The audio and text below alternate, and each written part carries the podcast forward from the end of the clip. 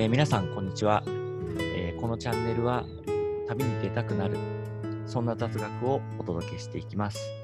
えー今回は、えー旅の間メンバーの大輔さんとともに、えー大回り乗車について、えーご紹介したいと思います。えー大輔さん、よろしくお願いします。よろしくお願いします。えっとですね、まあ、JR にはですね、えー大都市近郊区間という、えー一つの区間に行くために複数の乗車経路があるものについては、はい。と、一番最短の距離の運賃を適用するっていう、まあ、そういうですね、制度みたいなものがある。なるほど。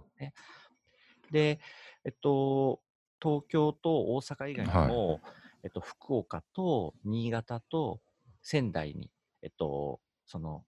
えー近郊区間っていう設定がされています。で、こへれは、え。まあ、あの、JR のウェブサイトとかを見るとですね、えっと、その近郊区間って、えっと、どっからどこまでみたいなものが書いてますので、まあ、それ見ていただければですね、あの、わかるかなと思います。で、まあ、簡単に、まあ、ルールというか注意点を言うとですね、まあ、その、重複する経路っていうのはダメなんですね。だから、同じところを行ったり来たりするっていうのはダメで、まあできないと。はいはい。必ずこう一筆書きでこう辿っていく、まあ、内回り外回りじゃないですけども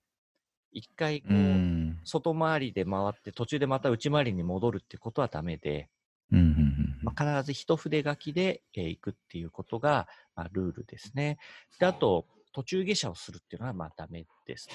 だから改札出ちゃうともうそこで生産されてしまうので、うん。えー改札を出てしまってはダメですとうんあ、と、まあ、定期券持ってる方多いと思うんですけども、はい。定期券を使うのもまあダメなんですね。定期券っていうのはもう決まったここからここの区間を、えー半年なり1年なりっていうことで、えーうんうん買うものなので、それ以外のところで、えー、と使うってことは基本認められていないので、えー定期券使ってのその大都市近郊区間をこう最短ルートを適用っていうことはできないということですね。なるほど。はいまあ、あと、まあ、い細かいところは調べていただければと思うんですけども、まあ、基本的にはそういうルールでみたういです。ん。でまあ、要はそのはい適用される区間の中であれば、まあ、どのルートを使って移動しても、まあ、最短距離を使って移動した時の運運賃が適用されるとそういですね。うことですね。で、はいその際に一筆書きで移動していかなくちゃダメだという。はい。一区間でどこまで大回りできるかっていうのを結構皆さん、なるほど。えー試したりしているようで、で、私も東京の近郊区間のこう図を見ながら、なんとなくこう回ったら、一筆書きで帰ってこれるんじゃないかっていうのをちょっと参考に、うんうん。えーちょっと計画立ててですね、でその時は、まあ、渋谷から、えっと、埼京線で大宮に行って、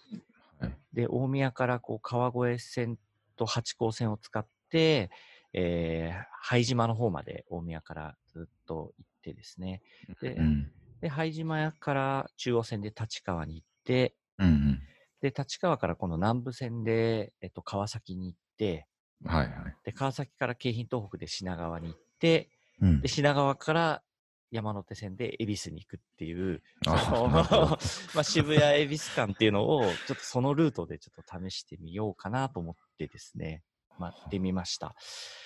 で、まあ、ただですね、やっぱ注意点としては、やっぱそれが事前にトータルで何時間ぐらいかかるかっていうのは、やっぱりある程度計算しておかないと、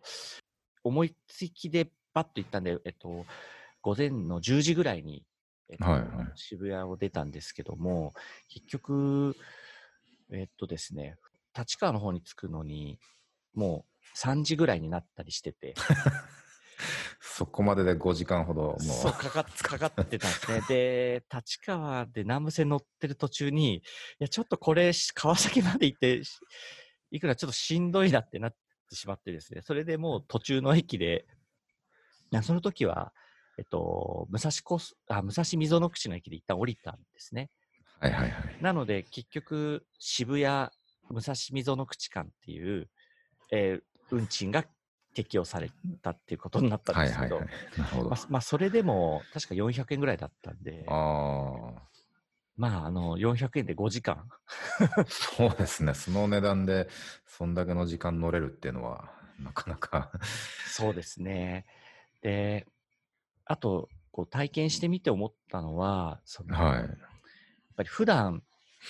その近郊区間って言ってもですね、乗らない路線って多いんですよね。その自分の生活圏だと、うやっん。ぱり乗る路線って限られてくるんですけど、え旅行するっていうと、どうしてもその新幹線乗って遠くに行くっていうことえで、うん。逆に遠くに行き過ぎちゃって、で、んかといって生活圏だと乗れないような、まあ、ん私の場合ですと、例えば川越線ですとか、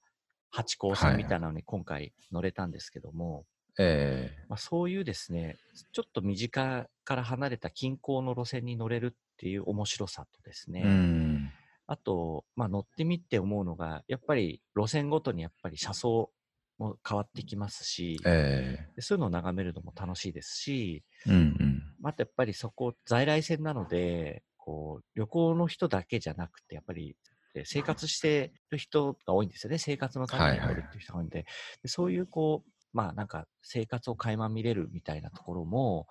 ちょっと、あ、面白い旅の形かな、なんてう思ん、なるほ。どね。面白かったですね。で、大輔さんは、まあ大阪、えまあ近郊区間の中で生活されてますけど、どう大輔さん的には何かこう試してみたいとかああ、そうですね。まあ、大阪近郊区間もこう割と広いエリアで、ね、そのルールが適用されるようなんですけども、まあ、パッと見ても、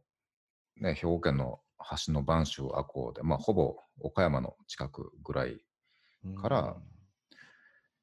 まあ、その反対側見ると、近江塩津って、これも敦賀の手前のとこですね、福井県の琵琶湖を越えて、あでもかなりの長いルートで、南見ても和歌山も行けるしっていうことなので、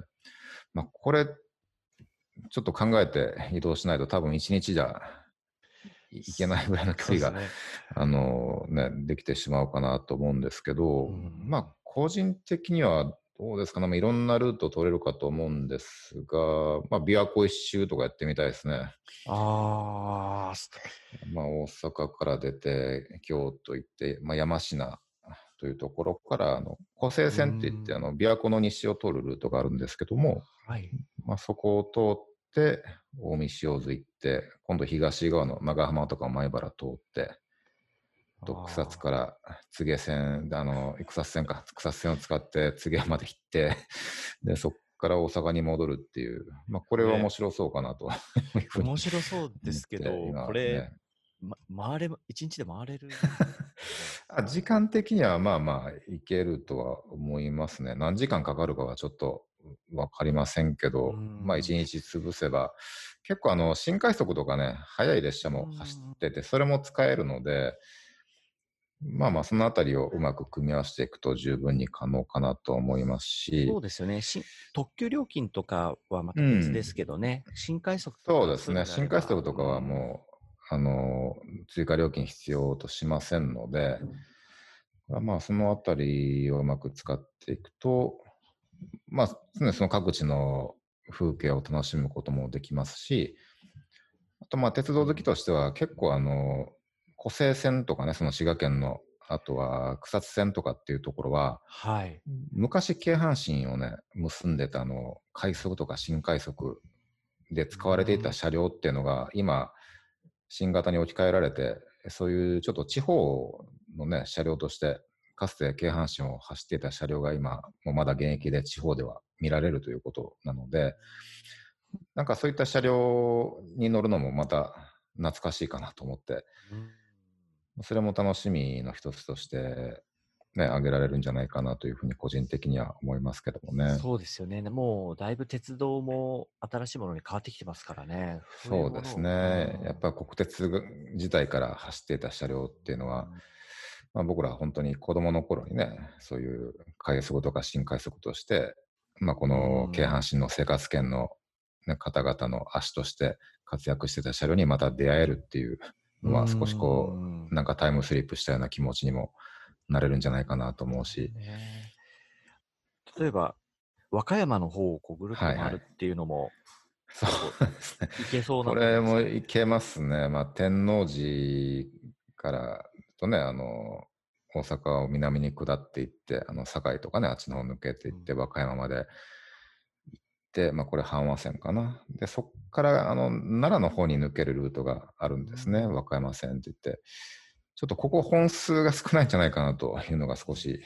気にはなるので、ちょっと時刻表をしっかり見ながらということにはなるでしょうけども、は要注意ですね。そうですね。うん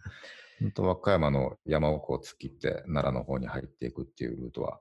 まあ、なかなか車窓もうん楽しいんじゃないかなというふうには思いますね。中で降りたくなっちゃいますよね。そうですね。まあ、駅のホームであれば降りても大丈夫なので、外に出なければね、ちょっとそのホームに立って、その年の空気を吸ってみるのも面白いんじゃないですかね。そうですよねうん。で、なんか、降りてみたい、なんか駅があれば、今度、うんまた計画して行ってみるといそうですね。うん。まあ、大阪とかって、出張で行くことはあるんですけど、やええっぱりどうしても日帰りだったり、あはいはい、はい。と、まあ、京橋行ったりとか、うん。心斎橋の方仕事行くっていうのはあるんですけど、うんどうしても周辺で、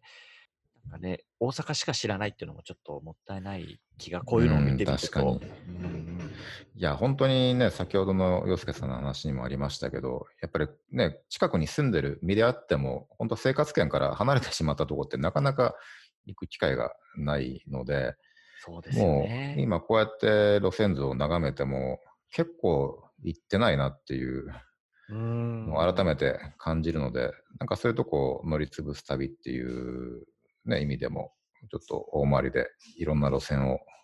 ね、ぜひこうんう、動画していきたいですね。そうですね。何か、こう、一つ旅のスタイルというかですね、楽しみ方として、ぜひ大回り乗車をこう試していただけたらななんて思います。そうですね。本当に土地の生活とかね、その独特の空気感とかっていうものをちょっと身近に感じていただくには、すごくいいスタイルじゃないかなと思うんでね、ぜひぜひ、まあ、僕自身も挑戦してみたいですね。はい。私も今度は、ちょっと、房総、千葉の房総をこうぐるっと回るような大回りに調整してみたいななんて。なかなかの時間がかかりそうですけど、そうですね。なんか、あの、軽く調べるともう8時間ぐらいかかるんじゃないかって。あっていうので、ちょっと、あの、体と相談しながら 調整してみようかなって。いやでも車窓を楽しめるところが多いでしょうからね、房総なんてね。そうですよね。なんか、うん、ずっと眺めてたいような景色にするんじゃないかと、ちょっと期待して、っと首だけ痛めないで気をつけて。あ、そうそうですね。あ今日は、えー聞いていただきまして、ありがとうございました。ありがとうございました。